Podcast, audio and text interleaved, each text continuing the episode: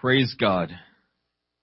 But it's good to minister unto Him with our worship and with our praise and with our giving of thanks, with our faithfulness and our obedience to Him. Hallelujah. Praise God. If you turn in your Bibles this morning to the book of Acts, chapter 8,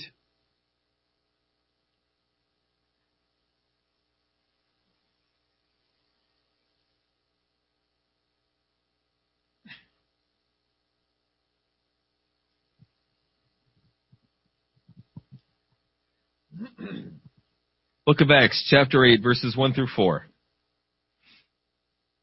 And Saul was consenting unto his death. And at that time there was a great persecution against the church which was at Jerusalem. And they were all scattered abroad throughout the regions of Judea and Samaria except the apostles. And devout men carried Stephen to his burial and made great lamentation over him.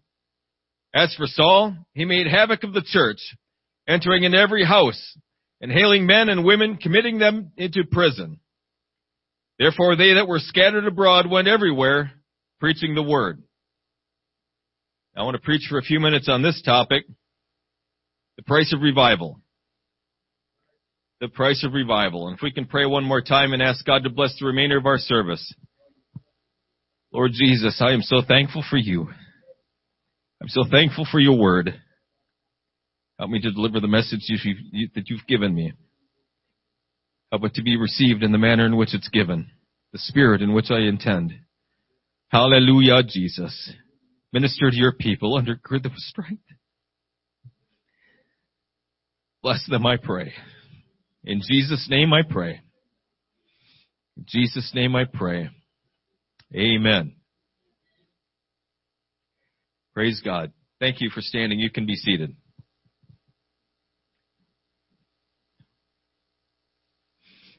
There are principles that are found in God's Word that if we live by them, we're going to prosper. Deuteronomy 28 and 8 says, The Lord shall command a blessing upon thee in thy storehouses, and in all that thou settest thine hand unto, and he shall bless thee in the land which the Lord thy God giveth thee. This is the will of God for his people. Blessing. To prosper them. This is the will of God for all people everywhere. That if they will simply give themselves to him, if we will submit ourselves to the Lord our God and obey His commandments, He will bless us. I say that unabashedly this morning. We have got to submit to the will of God. We have got to obey the word of God in all things. The whole, the whole book, from cover to cover, we've got to obey it. That's not popular today, but we have got to do it. We have to. Deuteronomy 11, 26 through 28 says, Behold, I set before you this day a blessing and a curse. He is setting before all men everywhere the same blessing and the same curse.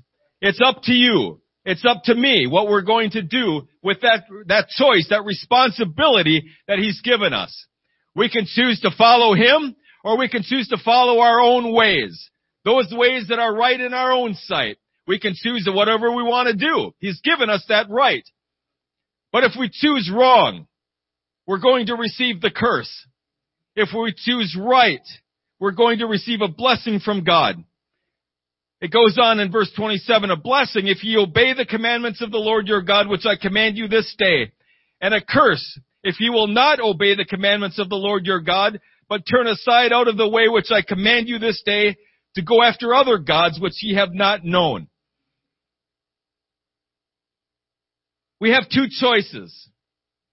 And I think in this particular building, I'm kind of preaching to the choir. But it's always good to be reminded. We have got to submit ourselves to God in all things. Every area of our lives needs to be submitted to God.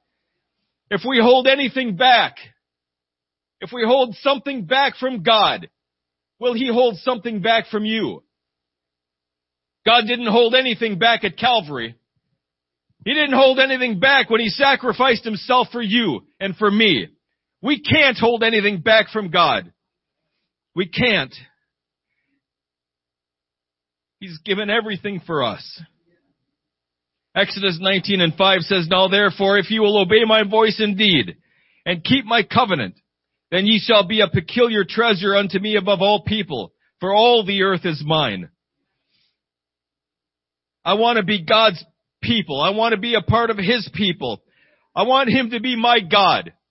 I want to be identified with Him. Praise God. In the book of Judges, I mentioned this in the first service, we find a vicious and all too familiar cycle of events that seems to happen to a nation. We see first submission to God. Humility before the Lord our God. God blesses that nation because of it. Because of their submission, because of their obedience, because of their humility. God blesses that nation. And then that nation prospers and becomes wealthy. And their people are prosperous. And the land is plentiful. And then they begin to forget the Lord their God. They begin to think that this is because of me. This is because of my ingenuity, my strength, my intelligence. That's what's getting me all this wealth. That's what's getting me all of this, this prosperity. And then we forget God. And because of it, we turn away from Him and start following our own ways, our own ideas, our own philosophies. And when that happens, God forsakes us. God's judgment falls on that nation. He removes his hand of blessing. He removes his hand of providence, his hand of protection from that nation. And they begin to fail. And all the ingenuity you thought you had, all the, the intelligence and all the strength we thought we had fails. It fails. And then we turn to God again. At the end of all of it, we remember God. And thank God we do. And thank God He is a merciful God and He will allow us to repent of our, our arrogance, our foolishness. And so we turn again to God and God begins to bless us for our submission and the cycle continues. This particular nation, the United States, we were founded upon principles found in God's holy word. And because of this, we prospered as a nation. We lent to nations and we never borrowed. After a rocky start, after 1812, we never again had to defend our borders against a foreign invader. Our land was blessed. Our economy was blessed. Our people were blessed. And because of this, we were promoted as a nation. Our currency was, until very recently, used as the world's foremost reserve currency. Our currency was in demand the world over, giving us advantage in world markets. We were propelled to the center of the world stage after World War II, becoming a superpower. After the fall of communist Russia, we were the only remaining superpower in the world. As a nation, we prospered. God exalted us in the, in the world community because of our obedience to God. But as a nation, we have forsook God and we have forsook God's word. Our government is in disarray. It's a joke. Our society is unraveling at the seams. Our economy is falling apart. And as we have forsaken God, He has removed, according to scripture, His hand of blessing and protection and providence from this nation. And as a nation, like always, we have been and are utterly hopeless and without hope without Jesus Christ. We are without hope as a nation without God. We cannot hope that the government will fix itself, that it will start putting itself back together and then we can start moving forward again. We can't hope that the economy will somehow turn around and then it will be good. Those are byproducts of something else. Obedience to God. As a nation, humbling ourselves before the Lord God and submitting ourselves to Him. That's what causes the prosperity.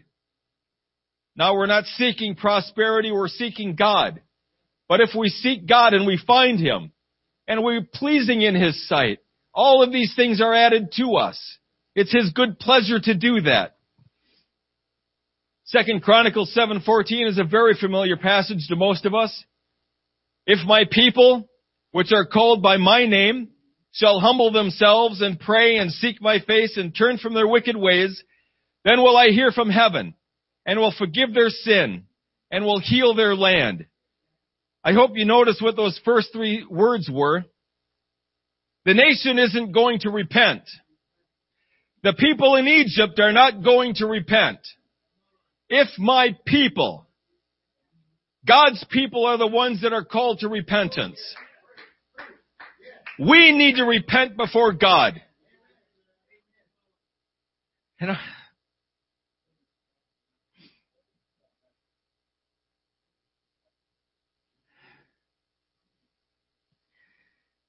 the country is in disarray because of the church. We have failed this country. We have failed to maintain a standard of holiness. We have failed to preach the gospel. We have failed to reach this nation. And as such, this nation is crumbling before our eyes.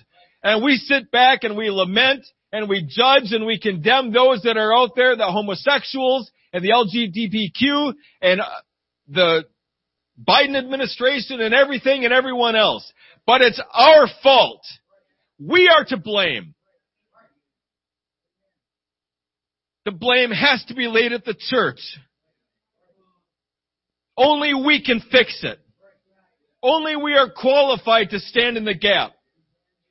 We have got to stop looking at this nation in judgment and in condemnation, and we have got to realize that it's that way because of us. And if we don't fix it, if we don't do something in us, it's going to continue to crumble. It's not going to get better, church. It's not going to fix itself. It's not going to, it's not going to save us. It is altogether undone unless we do something. We got to do something. Because we're responsible for it. Sinners are going to do what sinners do. Egyptians are going to act like they're in Egypt. They're going to talk like Egyptians. They're going to live like them. When I was in Egypt, I lived in Egypt. I was an Egyptian.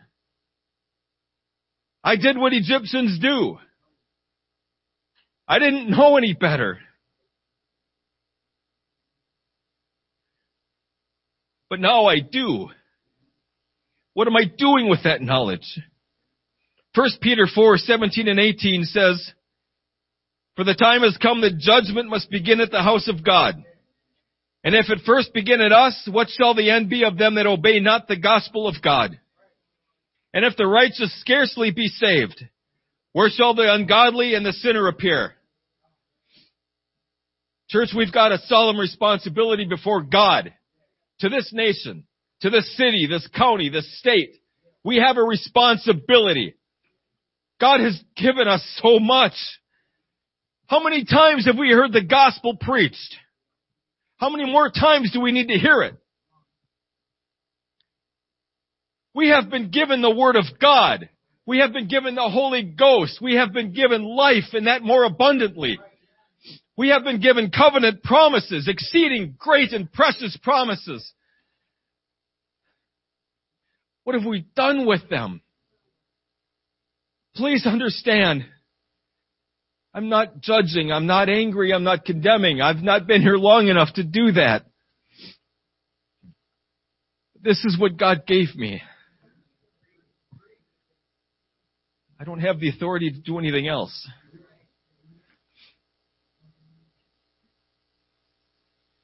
We are responsible before God for this nation. Not just this church, but the church in the United States. We are responsible. God has given us everything that we need. Everything that we need. Have we used it? We are God's covenant people. We hear the gospel, we hear the word of God at least a couple times a week. Hopefully, we're reading it every day, studying it, memorizing it, teaching it. We're the ones that have the truth. We're the ones that realize what's going on. We are in a spiritual war. This is battle. This is war, folks. It's not fair. It's ugly. It's destructive. People get hurt. People get wounded and people die in war. I've not been in this as long as some, longer than others, but I've lived long enough to see friends, people I came into church with, fall by the way, one reason or another. People get wounded and people get killed in war. That's what's at stake. That's what's at stake. Not our comfort. We can't be worried about our comfort. There's so much more at stake. There's so much more going on. And the responsibility that God has laid on us demands more from us. What He has given us demands more of us. We've all heard the expression, with great power comes great responsibility. God has given us incredible power and authority to operate in His behalf. Therefore, He has given us an equal level of responsibility to act on that, to use that. We have got to be responsible.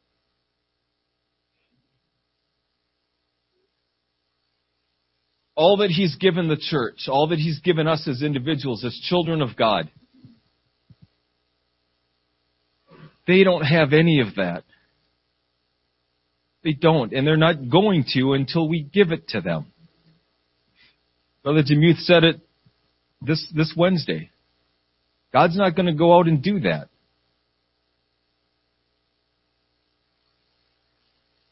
Sister Parker gave a prophecy this morning. Said the exact same thing. The responsibility is on us, not God. God already paid the, the ultimate price. God did everything He's going to do that He needs to do. We need to, we need to step out. We need to start. This church is such a giving church. You guys are so giving. Your finances, your time.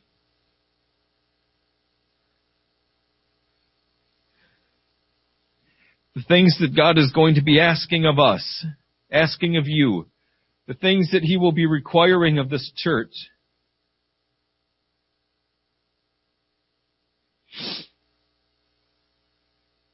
will demand something from us. Revival is coming. I almost think it's coming whether you want it or not, whether I want it or not. But if it's going to come through you, if it's going to come through me, it's going to cost us something. It has to. It has to cost us something. What did David say? I will offer unto the Lord nothing that cost me nothing. I won't give anything to the Lord that cost me nothing. We can't chintz out on God. We can't nickel and dime God. Look for the best deal. What's the most I can get for the least cost? That's not what this is about. And if you have that attitude, I'll pray for you.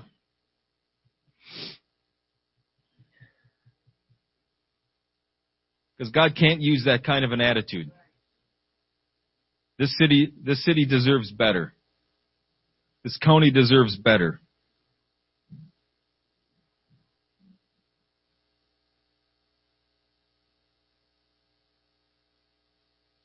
if we don't step up and assume responsibility for where we're at as a nation, if we don't start taking authority over the spirits of this city, this county, the state, this nation, we cannot last.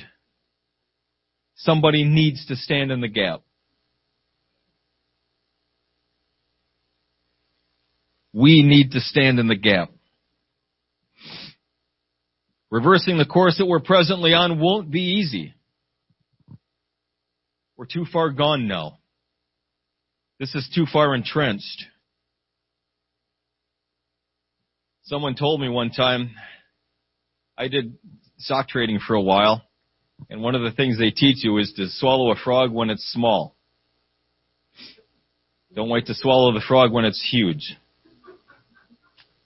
What that means is if a position is going against you, get out now. Don't wait until the losses are huge before you finally get out. Anyway. The time to swallow the frog was a long time ago. That time has passed now, and this is where we're at today. And I'm with all of you guys. I'm responsible. I'm responsible for this. But today is the day we can make up our mind to do something different. We can solidify in our hearts and in our minds. We can dedicate ourselves afresh.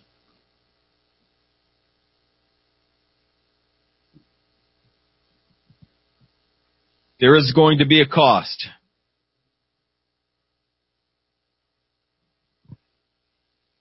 It will take courage. It will take commitment.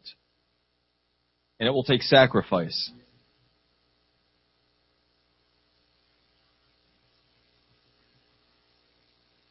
The scripture text that we read, not sure if it even makes sense anymore. But uh, this is where the church was at. There was great persecution against the church. They were being thrown in prison.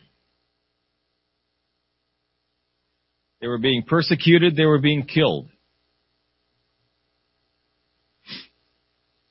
But as they were scattered, they went out preaching the gospel.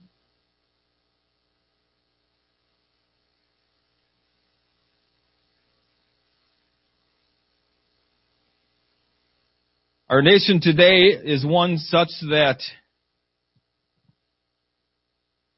the price that we've had to pay in the past is ridicule,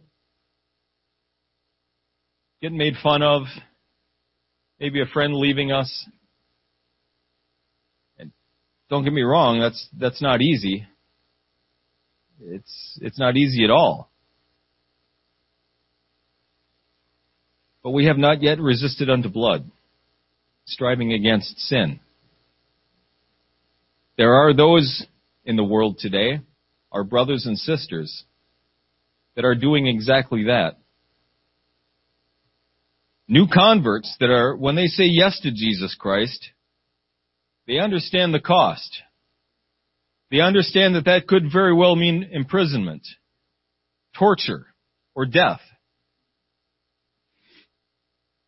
I wonder if it were that way in the United States, if there were guards standing at that door, how many people would be here today?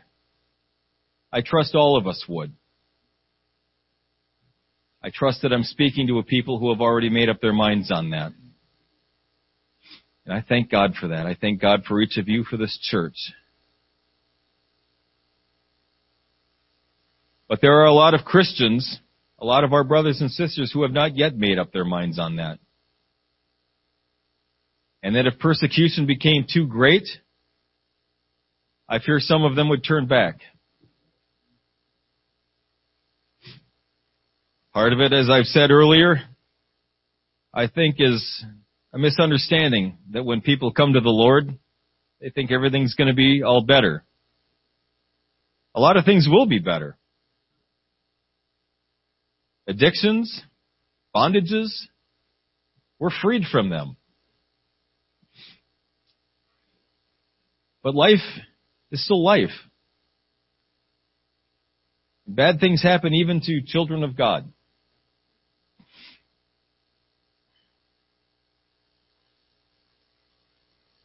First Peter 4 verses 12 through 14 says this.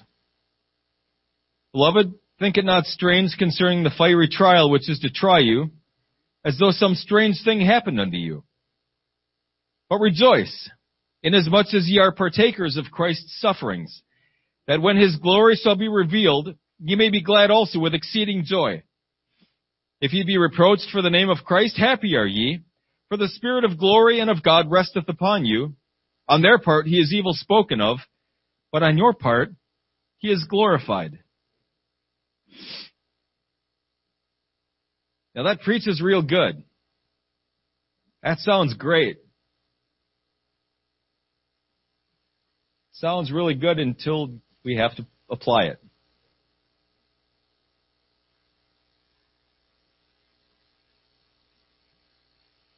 But apply it we must. We've got to look on these things differently. As if we're not a people who is interested primarily in comfort and in ease and in promotion and in blessing. I love the blessings of God. I enjoy the blessings of God. And so do you. But if they're taken away, church, I still love God. I still love Him. I don't serve Him for the loaves and the fishes. I enjoy the loaves and the fishes as long as He'll provide them. But if they're taken back, they're His to take back. I don't need those things. I need Him. That's what we need. We can't be interested in, in the loaves and the fishes. We can't be interested and focused on the blessings of God. Because someday we live in this fearful fallen world and they are going to be taken away. At best, they're going to end up in the landfill. That brand new house that I'm still looking for, the new car that I want to buff up and vacuum and clean, make look perfect, the new suit that I'm so proud of. In just a very short while, that suit's going to be in the, the garbage can. All torn up and threadbare. The car is going to be in a cube in some landfill. The house is going to be bulldozed at some point. Made way for a condominium. Apartments. Everything in this world is going to burn. Nothing in this world is going to last. If our focus remains on those things that are eternal, that are real, if our focus remains on, on the kingdom of God and His righteousness, all of these things are going to be added unto us. That's a promise that Jesus Christ Himself stated. They're going to be added to us. Those things that we need will be taken care of. But we have got to stay focused. We have a responsibility as a church. We need to stay focused on that. Discharging faithfully that responsibility. I don't want to stand before God not having done everything that I can. John 16 and 33 says, These things have I spoken unto you, that in me ye might have peace. In the world ye shall have tribulation. You're going to.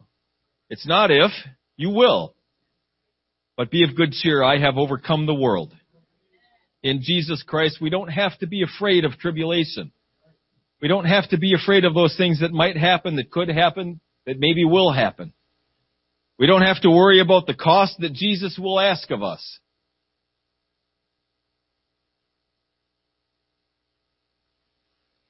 And for some of us, the cost is going to be great. But if we'll pay it, we won't regret it.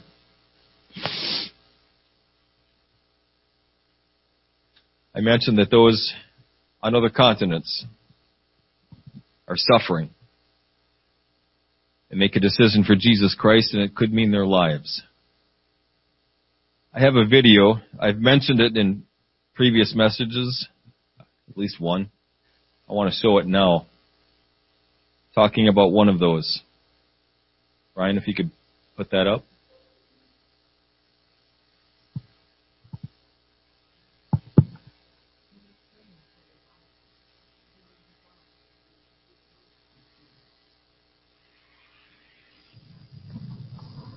Then the war came.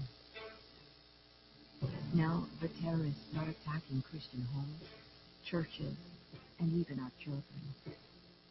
Their goal is to empty Syria of its Christians. We hate the spirit of Islam that is destroying our country, but we love our Muslim neighbors. They come to us and say, in the name of our God, terrorists rape and kill. Where is God? We tell them about Jesus, and many are coming to know him. Still others say we are like living in hell.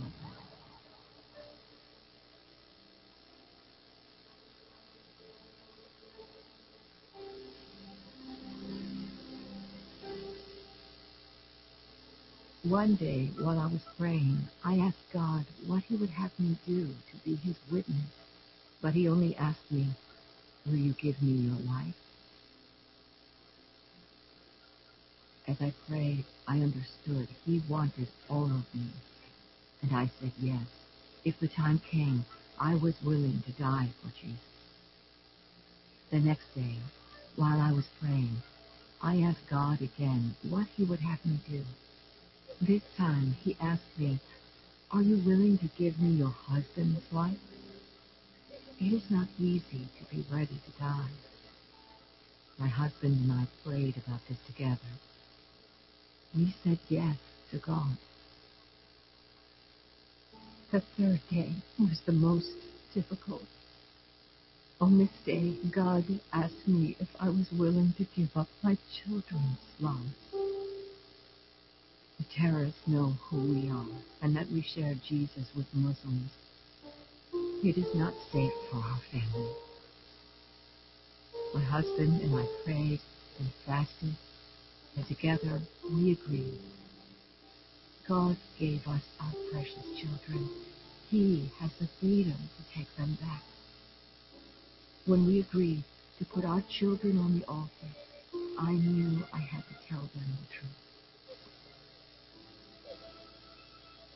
I told them that it was possible that men with swords may come through our door, men who didn't know Jesus.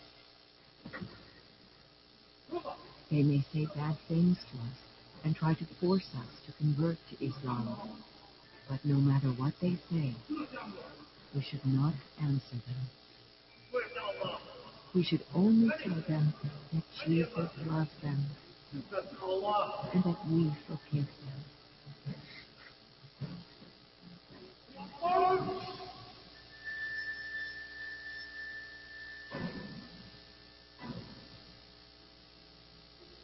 I told them that we might see some blood and have some pain, but it would only be for a little while.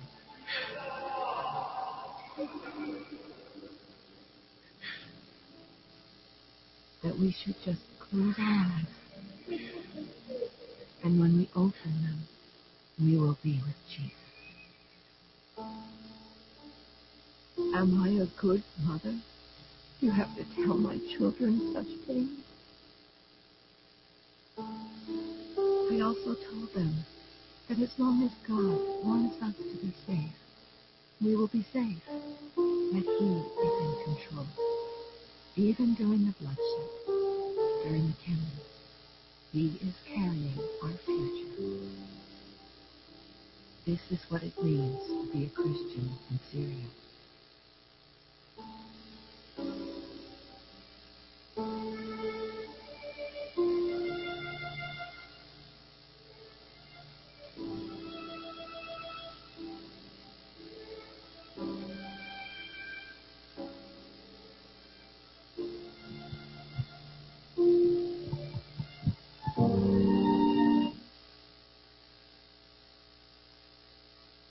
The level of commitment that we talk about is not the same level of commitment that other people consider. When we talk about commitment, we think regular church attendance.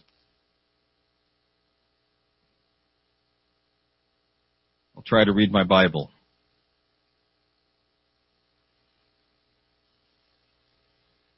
The level of commitment that Jesus Christ has to you is that he laid down his life.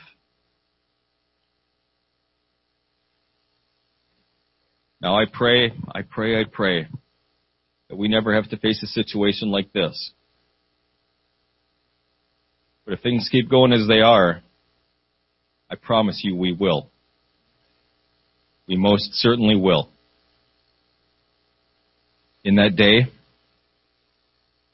what will our level of commitment be?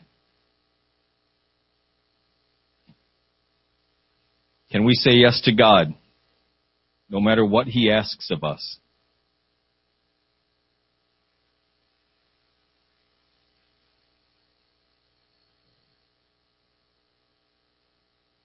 As a people, as a church, we need to stop focusing on tertiary things. The blessings of God, our comfort. I'm not being blessed as much as brother so and so is.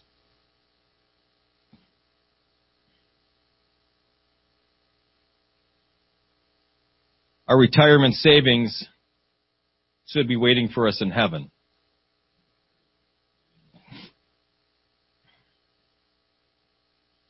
The only thing that will have any lasting, meaningful effect is what we do for God.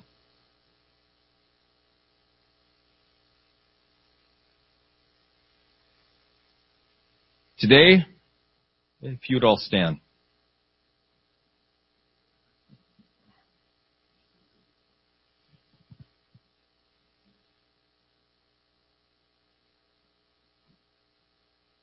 There are things that God is going to begin to do through you.